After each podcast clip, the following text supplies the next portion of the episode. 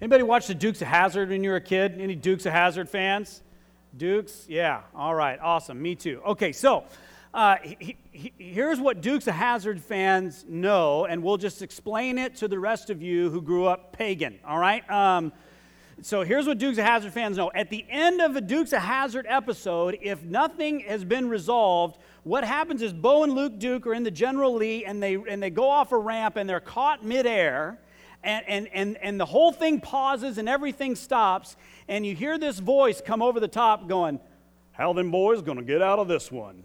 You know, and it's very tense. It's very tense. It's, it's a drama, is what it is, is Dukes of Hazzard. And then, and then the next, the next uh, episode, what you get is that exact same voice with that exact same picture saying, Last time on the Dukes okay? We don't have that guy here this morning to tell you what happened in the last sermon, to tell you what happened on the last episode. And I wish these uh, services were as exciting as the Dukes of Hazzard. They are Dukes of Hazzard's fantastic. Get into it. That's just my tip. All right. So here's what we're going to do to start off this morning. What we've got to say is last time at Bayview Glen. All right. Last week, we got to kind of catch up because this today is kind of part two of what we started last week. And last week we were kind of to be continued. And this week is part two. So, that being said, here are a couple of principles that we established together last week just to remind you where we came from. Number one, Jesus performed physical healing in order to demonstrate his power to heal spiritually and emotionally.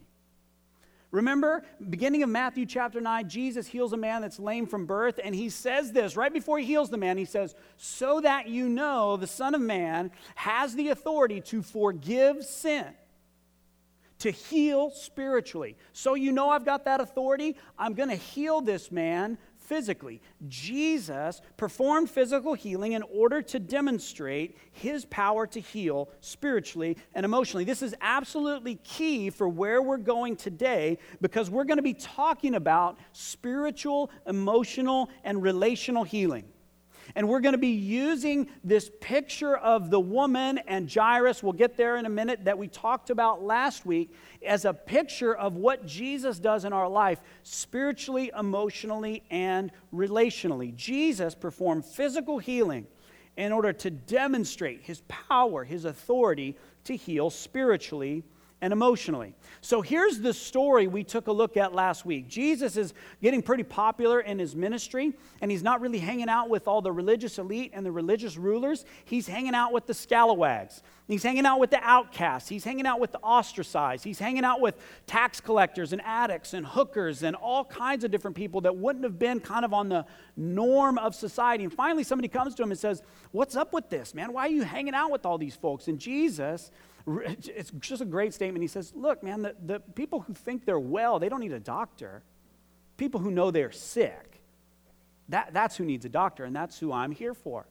So, in the midst of that conversation, Jesus kind of gets an opportunity to demonstrate his life's mission in just a, in a picture, in an interaction, in a moment. Because Jairus, who's a religious leader, comes to Jesus and he says, Jesus, I have a need. I'm one of these sick people. I'm broken. And I'm coming on behalf of my daughter. She's 12 years old and she's on her deathbed. In fact, she's probably already dead. Jairus talks about her as if she's in the past tense. Will you pull my uh, vocal out of this monitor right here? Thank you so much. Jairus talks to Jesus as if his daughter has already, has already died. And so Jesus stands up and he starts walking with Jairus. He starts walking with this religious leader towards this 12 year old girl who is at Jairus' home. Jesus is on his way to heal.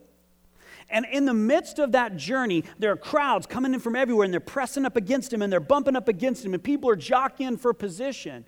And Jesus feels somebody touch him. And he turns around and he says, Who touched me? Who touched me? Peter, Captain Obvious, says, Look, there's people everywhere. Like everybody's touching you. And Jesus says, No, no, no, Peter, you stand over there. Let me do my thing. That's not in the text. I just put that there. But he, you know, kind of gives him the old look. Yeah, I'm in the middle of something here. And Jesus says, Who touched me? And nobody wants to admit it. Everyone was touching him. Nobody wants to admit it. Finally, a woman in fear and trembling, the scripture says, I touched you. The reason she touched him is she believed if she would just touch the hem of his garment, just the edge of, of his garment, that she would be healed from 12 years of chronic bleeding. 12 years. When Jesus turns around and asks this question, Who touched me? in Jairus' mind and in everybody else's mind, including Peter, because he spoke up, it's kind of a dumb question. Everybody's touching you. So in Jairus' mind, he thinks, has Jesus gotten distracted? Has he forgotten about me? We were on the way to, you know, he was going to heal my daughter. What in the world is going on? But eventually, Jesus would show up at Jairus' house and he would raise this little girl from the dead. Here's the principle we pulled. When Jesus starts a healing journey with me, I can be confident he will finish a healing journey with me. When Jesus starts that healing journey with Jairus, when he starts on the road to healing, he is going to finish. He, it might seem like he got distracted. It might seem like he hit the pause button. When Jesus starts a healing journey with you, he will finish that healing journey with you. Philippians chapter 1 says it this way He who began a good work in you will be faithful to complete it at the day of Christ Jesus. We said it this way God will finish the work. My job is to stay in the game. And we even walked away from this place saying, God, maybe, maybe I bailed out on that healing journey. Maybe, maybe I thought you got distracted. I thought you hit the pause button. I thought you forgot about me. And I need to get back in the game with you and trust that you'll finish that healing journey. Principle number two that we pulled from last week is this faith in God unleashes the healing power of God in my life. Faith in God unleashes the healing power of God in my life. Let's, let's, let's, let's say that together. Let's declare that together and put the emphasis where I put it. It's really fun. All right, let's try it. Faith in God unleashes the healing power of God in my life. Nothing happens until Jairus puts his faith in Jesus. Jesus, I believe you can do it. Nothing happens until the woman puts her faith in Jesus and says, If I just touch the hem of his garments, faith in God unleashes the healing power of God in my life. So, as I kind of processed this passage this week, I was really amazed as I read, I was really amazed at how quickly my focus shifted back and forth between Jairus and the woman as the narrative shifts. You know, Jesus is on his way with Jairus, and this woman shows up, and where I was focused on Jairus, immediately my attention turns to this woman. Then Jesus heals this woman, and immediately my focus turns back to Jairus and the completion of that healing journey. But, but I pictured this this week, and I want you to picture it with me. Jesus heals this woman. Her clothes were probably stained in blood. Her, she had dirt on her because she had crawled on the ground up behind Jesus. He heals her in a moment. She's instantly and completely made well. And Jesus keeps walking with Jairus. And what's left is just a woman who's just been healed. She's alone, she's amazed, she's healed, blood and dirt on her clothes.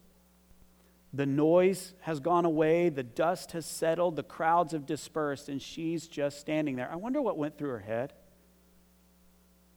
Like, what do I do now? What do I do now? What, what happens next? Or, did that really just happen? Did that really just happen?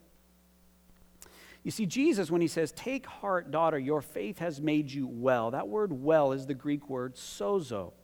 It means whole, it means complete. Yes, in her case, it meant physical healing, but get this the implications were relational, spiritual, and emotional. It was going to be complete healing. Why? Because up to this point, her chronic bleeding.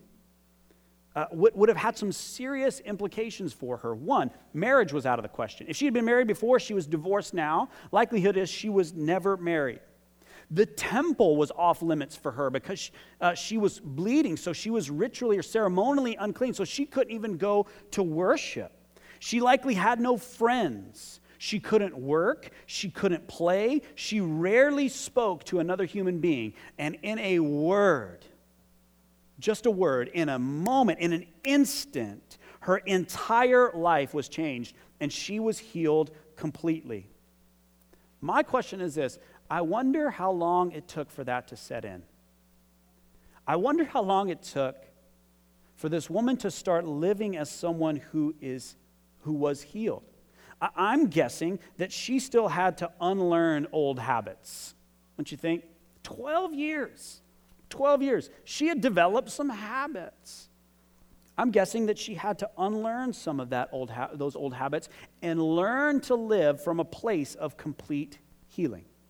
Now, if we can see this interaction with this woman as kind of a picture of our spiritual life, the immediate healing that she experienced would, would be compar- comparable to justification. It's that moment when you say yes to Jesus, it's saving grace, it's your eternal destination was here and now it's there. You've been adopted into his family, and check it out, no one can ever, ever, ever, ever, ever take that away from you. Ever. No one can ever take that moment away from you. But then, then there's the learning to live as a saved person. In her case, learning to live as a healed person. The $2 word that theologians use is sanctification. Sanctification, it's, it's I've said yes to Jesus. My eternal destination has changed. No one's ever going to take that away from me. But I've got to learn to say yes to Jesus each and every day. I've got to unlearn some old habits. I've got to learn to walk and live as a completely healed person. And what was true for the woman is true for us, and it's cliche because it's really true. And here it is old habits die hard, don't they? Old habits die hard. I don't know about you, but like, I, I take the same route to work every morning. I go Vandorf to Woodbine to Bloomington to the 404. I get off at Steeles and I'm on the way, right? So, if I've got to run an errand that's like two exits before Steeles, like if I got to get off at Major Mac or something coming south on the 404, guess what I do? I just pass Major Mac and I get off at Steeles. You guys ever done that? You drive by memory? Has anybody ever done that before like I do? Good. Four of you. Fantastic. Honey, there's at least four of them that do the same thing I do. I want you to know that. Old habits die hard. Or what about when you get around like college friends, or you get around old friends, you start making college decisions again. or when young people, when you go back and you stay at your parents' house for a weekend, like I grew up eating cereal and milk for like every meal of the day because I love dairy milk and cereal. Love, love, love, love, love. Um, if Jesus asked me to give up dairy milk and cereal, we'd have a conversation, all right? Because I love it. And we don't even keep dairy milk in the house anymore uh, now, my wife and I. But when I go back to my parents' house, guess what I do? And it's not even a cereal bowl, it's like salad bowl, you know? And we're talking about if I combine frosted flakes and frosted mini wheats, we're talking about some serious working with the cereal, and I'm just pouring whole milk in, you know? It's like, Mom, do you have any half and half? Because, because old habits die hard. They do. They absolutely die hard. So here's what we're going to do. Today, we're going to take a look at one verse. One. We're going to take a look at this statement that Jesus makes to this woman Take heart, daughter, your faith has made you well. It, it had immediate implications, it had immediate consequences, but it also had implications for the way that she would live her life going forward the way that she would live her life after that moment. If you're looking for it in your Bible, it's Matthew chapter 9, verse 18. Take heart, Daughter, your faith has made you well. And we're going to talk about how this one statement had lifelong implications for the woman as she learned to live healed, as she learned uh, unlearned old habits. And we're going to talk about how the truth Jesus speaks to her is applicable for us as well. And it teaches us to live as people who have been redeemed. So let's start here. Let's start with the way that she would have lived up to this point. Don't you think she lived in fear?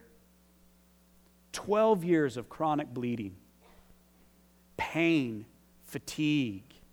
Don't you think she lived in fear? Fear that she would die, fear that the tumor she likely had probably was going to take her life, fear she would never get better. Remember, she had spent all her money on doctors. Everybody remember that the last week? Uh, don't you think there was a fear? Maybe I won't even have enough money to eat next week because I've spent all my money fear that she may never have any friends. She lived in fear. And here's what I know about fear. Here's what I know about fear where there's fear, there's shame. Where there's fear, there's shame. You guys know the song, right? Love and marriage, love and marriage go together like a horse and carriage, right? Same goes for shame and fear. They are inextricably bound. Shame and fear, shame and fear go together like pizza and beer. I think. I think that's how it goes. I think that's how the song goes. I don't know. I don't know about that. I've read that on the internet. So I don't know. But shame and fear go together. Where there is fear, there is shame. And I can almost guarantee you that that's the way she lived her life. What is, what is shame? It, it's not this statement like, I did something wrong. It's this statement, I am wrong. You see the difference? You see the difference? Psychologists call this toxic shame. It's when negative self perception becomes completely debilitating, and I will bet you dollars to donuts that that's the way this woman lived her life in fear and shame. So when Jesus comes along and he says to her, Take heart, take heart. It's an idiomatic expression that means be of good courage, be, be of good cheer. Listen, don't be afraid anymore. You once lived in fear. You're, that's not you anymore. We're going to replace it with something different. No more fear, and we're going to replace it with something different. So, what does fear get replaced with? This is an interesting question. Here's why. If you're not happy, you are sad. There you go. If you're not proud, you are. If you're not afraid, you are Sure, assuming, but courageous, maybe somebody. I'm gonna I'm gonna suggest something else to you this morning because courageous, confident, those are all great. But I'm preaching, so whatever. Um, so I I'll, I'll make the I'll make this choice as to what we replace fear with. Not really, because here's this is what I think the scripture replaces fear with. I think the scripture replaces fear with joy. I think the scripture replaces fear with joy. And Jesus moves this woman from fear and shame to joy. Here's how we're going to say it the healing grace of Jesus moves us from fear to joy. It moves us from fear to joy. Let me tell you a story, just help you illustrate, get your mind wrapped around it. A couple weeks before uh, Amy and I moved here, we went to Disneyland. I think Disneyland is the happiest place on earth. I absolutely love Disneyland. I do not love it because of the roller coasters, I love it because of the churros. I love it because they have this really special ice cream that you get by the tiki room. I love the food and like there's cartoon characters walking around everywhere. I don't need to go on a roller coaster for the rest of my life, but my wife loves them.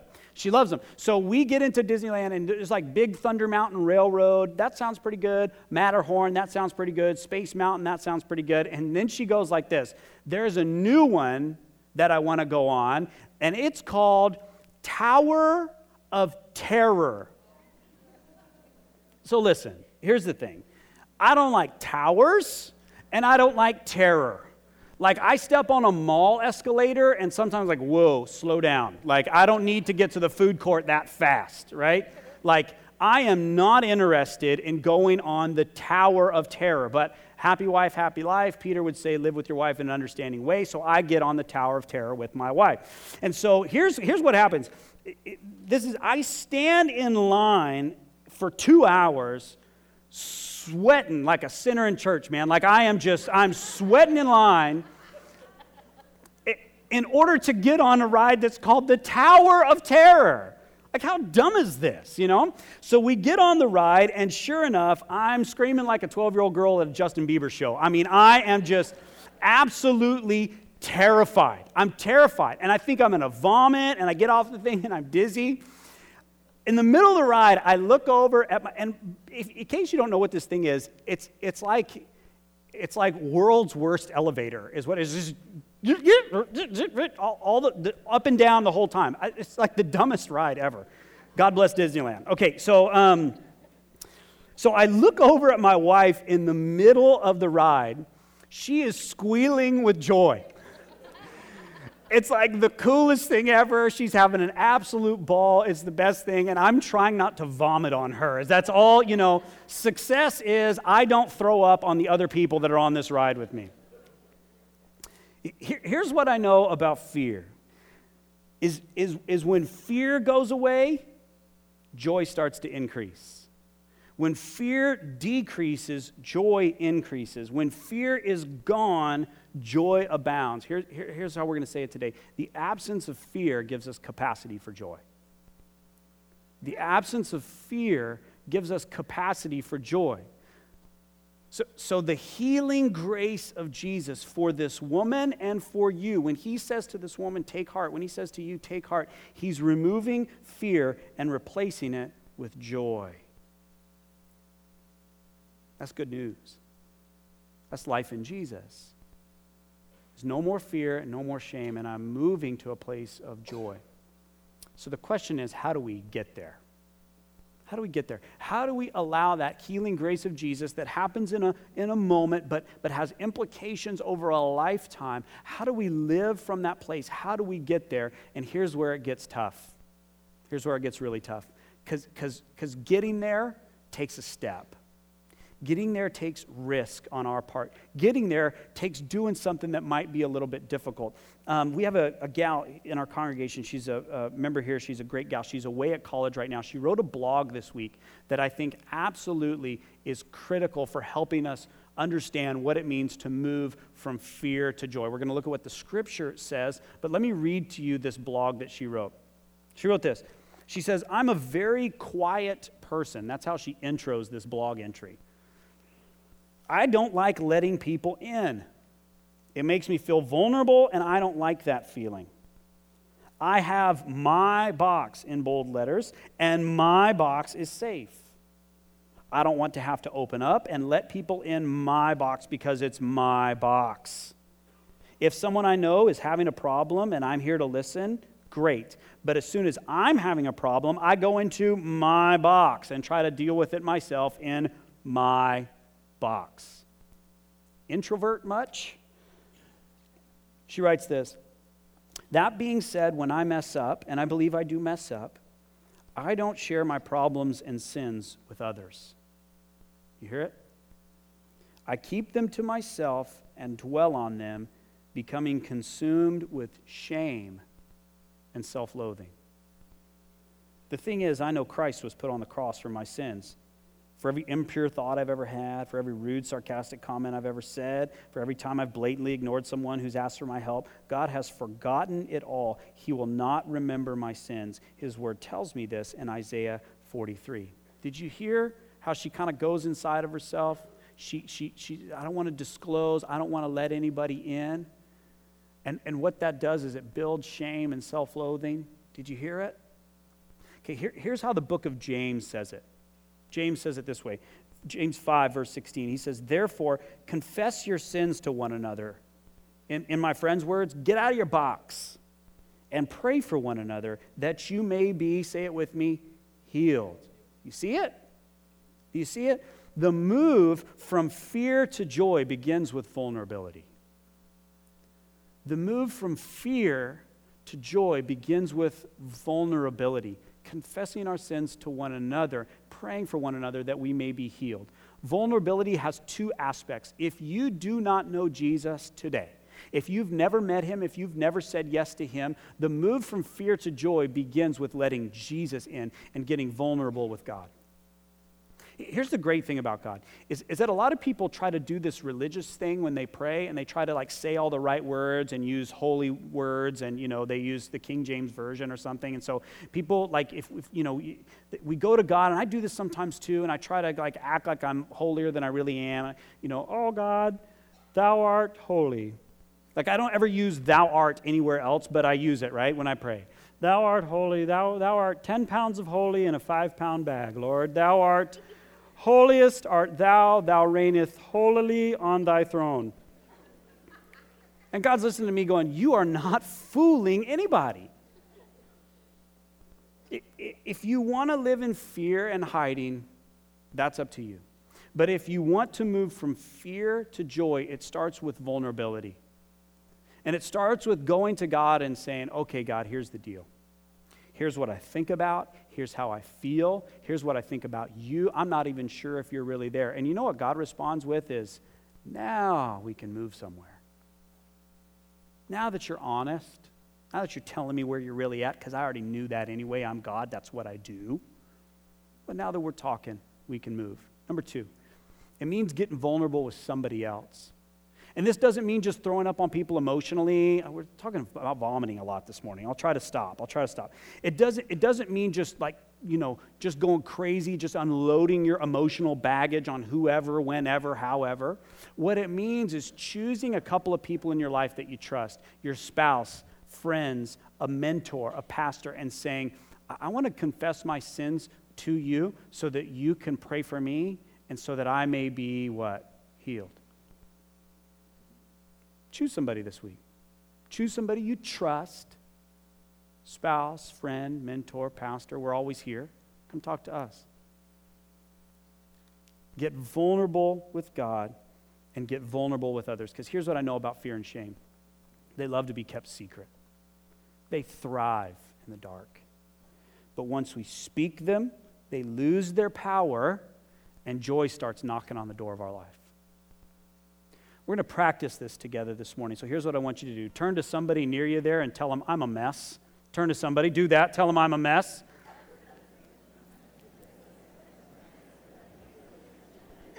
See? Vulnerability.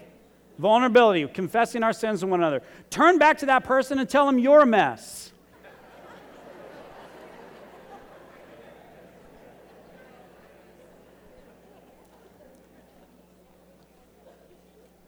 Bunch of hypocrites got excited about that second one, didn't you? Yeah, yeah.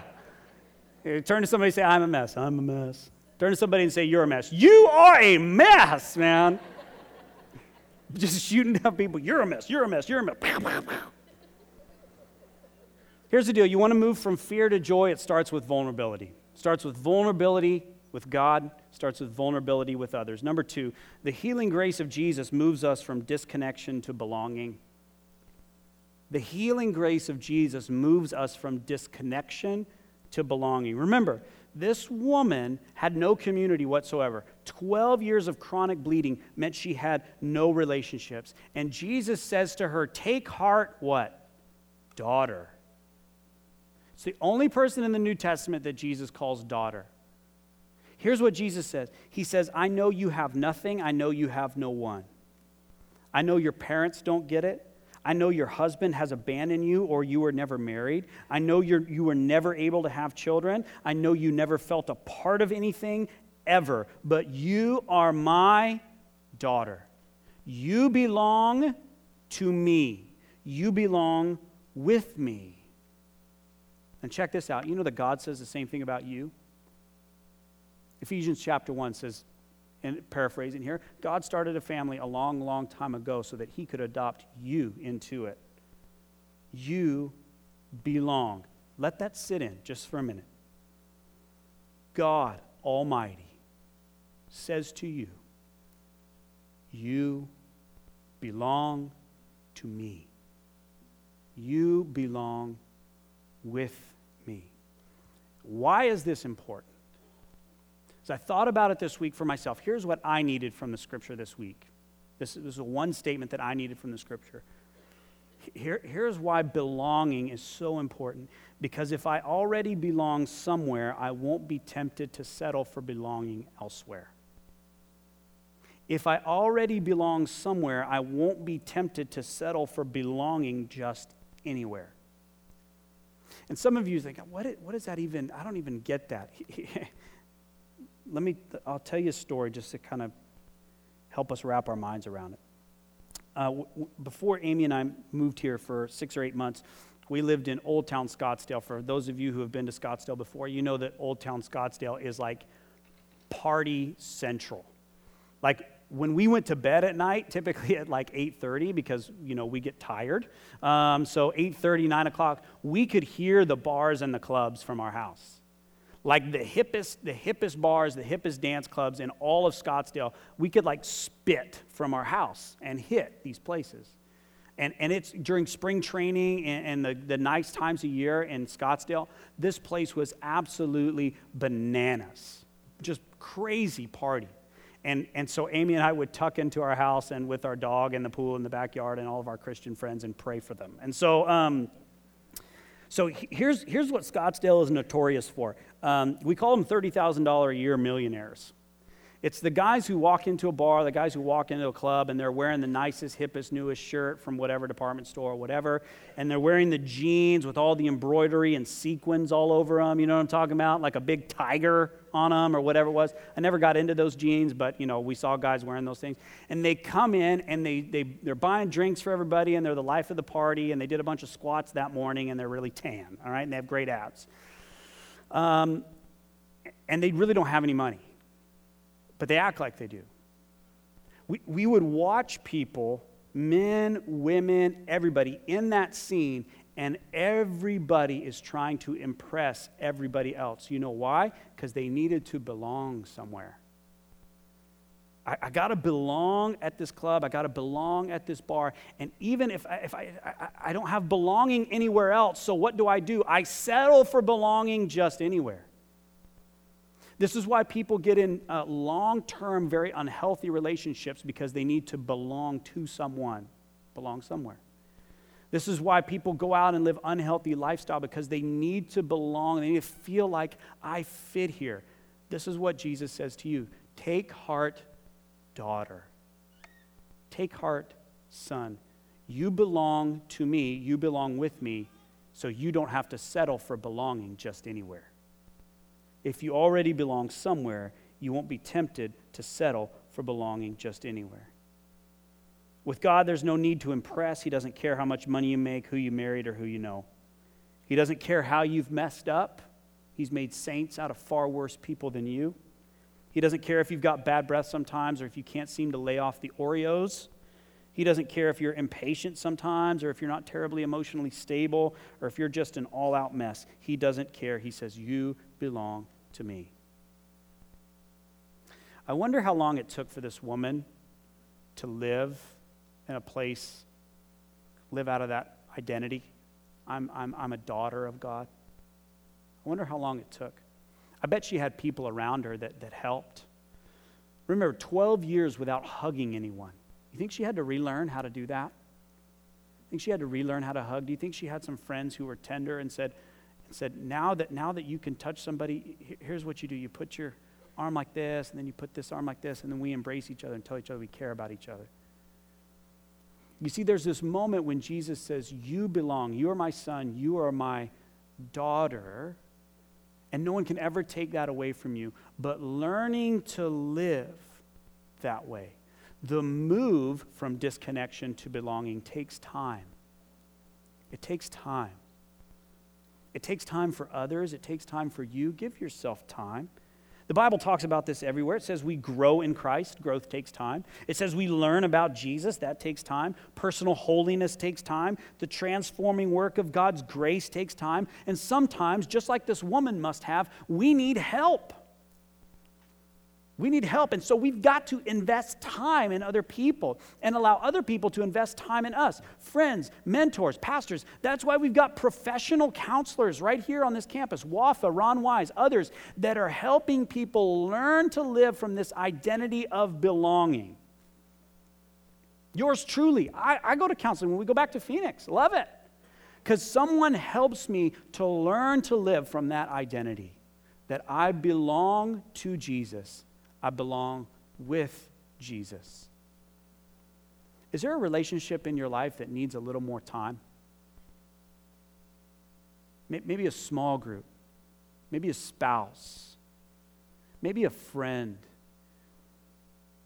Maybe they're there to help you learn to live out of that place of belonging. Maybe you're there to help them.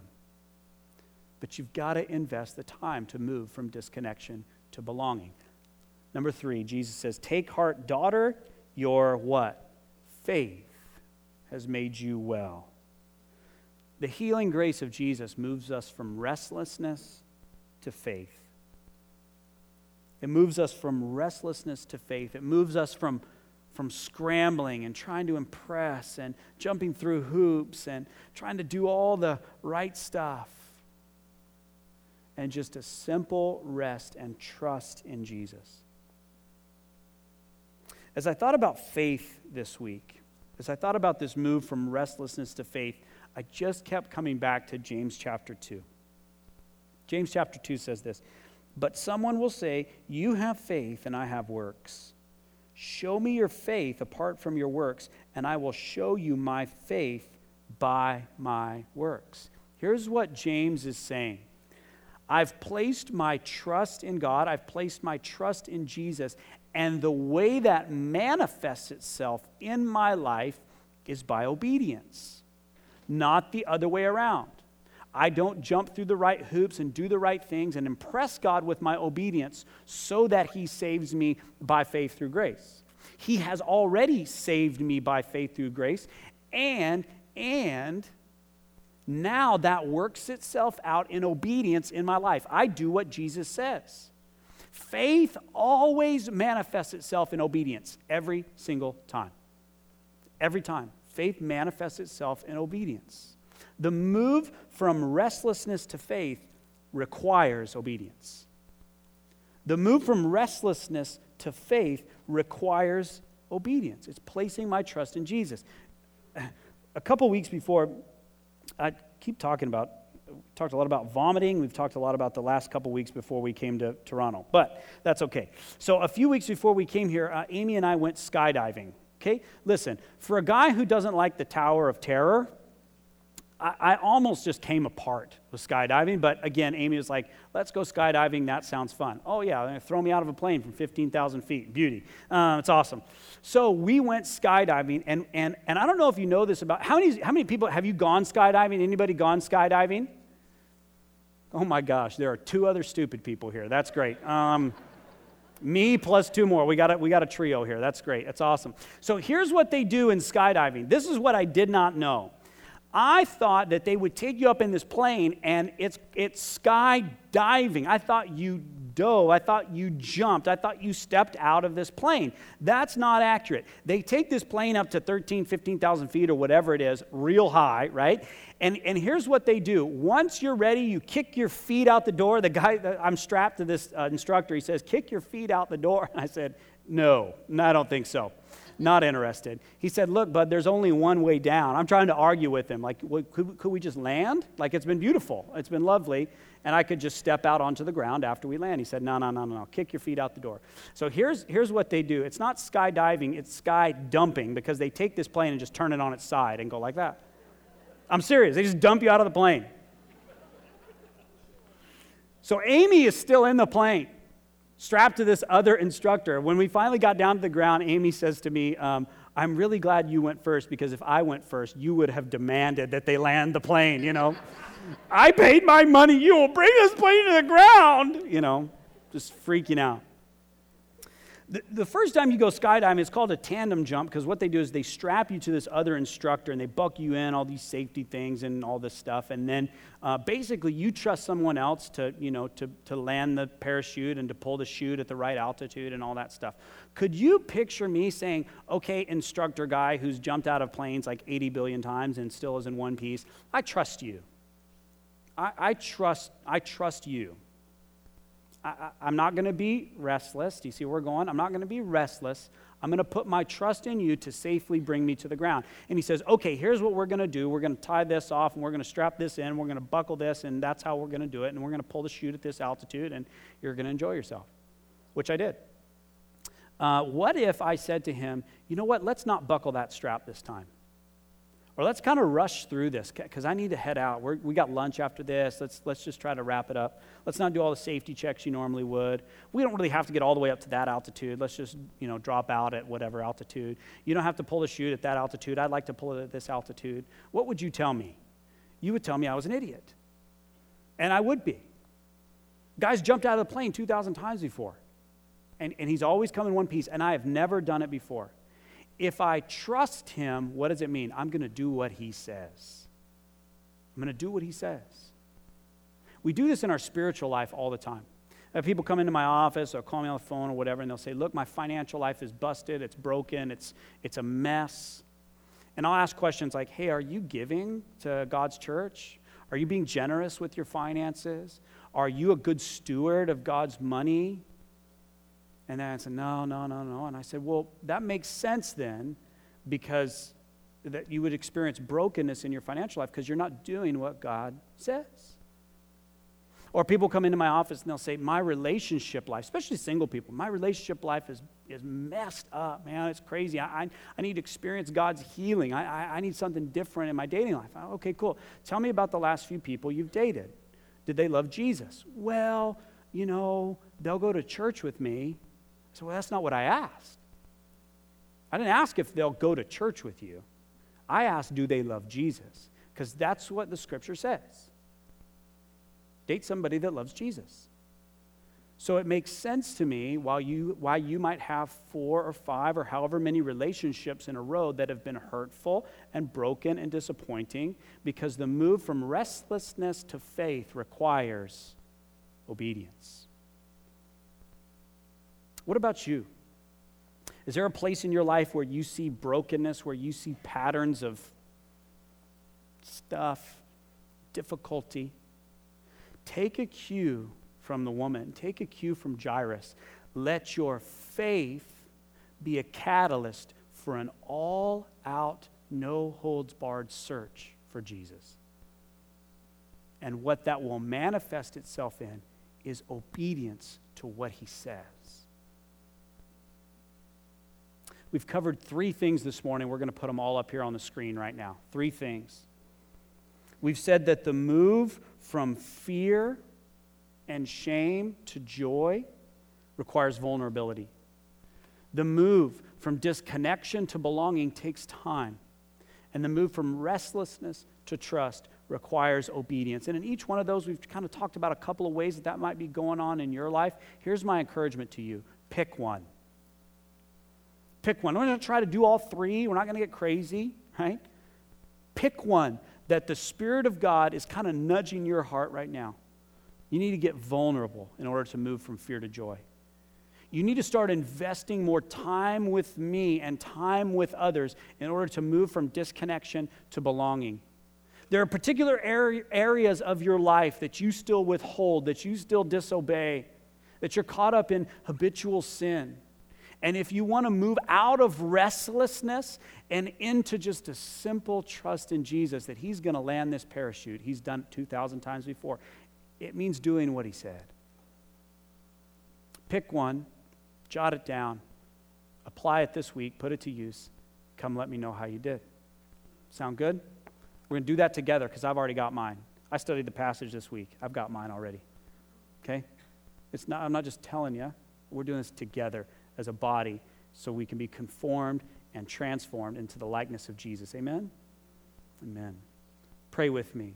As I do that, I'm going to invite the band back up and worship team, and they're going to close us as we worship and give. God, we love you, and we know that your healing grace will move us from fear to joy. It will move us from disconnection to belonging. It will move us from restlessness to trust. But it takes a step on our part. Takes vulnerability, it takes time, it takes obedience. Ask, Holy Spirit of God, that you would impress upon the hearts of folks in this room that, that, that area of our life that, that you're drawing us near, that area of our life that, that we need to make some shifts, make some changes, so that we might walk closer with you and experience the life that you have to offer. We lift this up together. The church of God said, Amen.